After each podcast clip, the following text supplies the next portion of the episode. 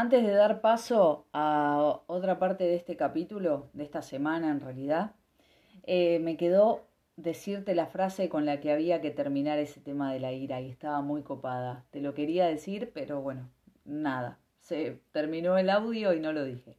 Usando simplemente la energía que gasto haciendo pucheros, escribí un blues.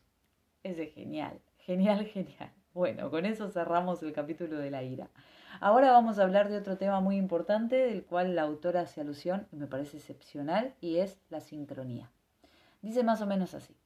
Las oraciones que obtienen respuesta dan miedo, implican responsabilidad. Tú lo pediste, ahora que lo tienes, ¿qué vas a hacer con todo eso? Porque si no he acuñado la frase, o, o, quién no ha, ha escuchado esa frase de cuidado con los sueños que pueden hacerse realidad.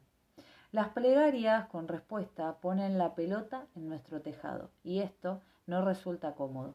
Nos parece más fácil aceptarlas como ejemplo de sincronía. ¿A qué se refiere? A que es más fácil pensar que fue cuestión de suerte o que el universo está obrando a nuestro favor. Hacemos eso la mayoría del tiempo o algunas personas lo suelen hacer.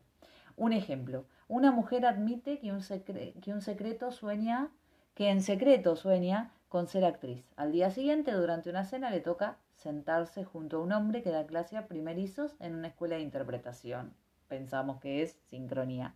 Un escritor reconoce que su sueño es ir a la escuela de cine. Uno de los primeros pasos que da para conseguir este anhelo lo pone en contacto con un profesor de una escuela de cine que conoce y admira su trabajo y que le dice que la última plaza disponible ya es suya. Sincronía. Entre esos ejemplos da algunos más que tienen que ver con esa cuestión de suerte en la vida de los seres humanos cuando estamos pidiendo algo.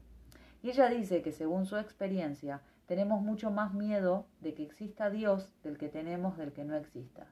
Nos suceden cosas como las descritas arriba, por las pero las despreciamos como meras coincidencias. La gente habla de lo que de lo espantoso que sería que no existiera Dios. A mí me parece que son tonterías.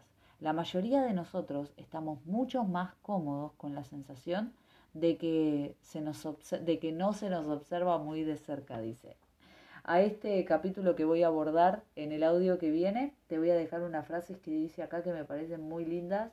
Cuando un hombre da un paso hacia Dios, Dios da dos pasos más hacia ese hombre.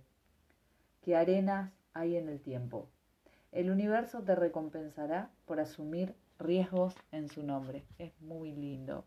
¿Han observado alguna vez a quienes les ocurren las casualidades, el azar favorece solo a las mentes preparadas.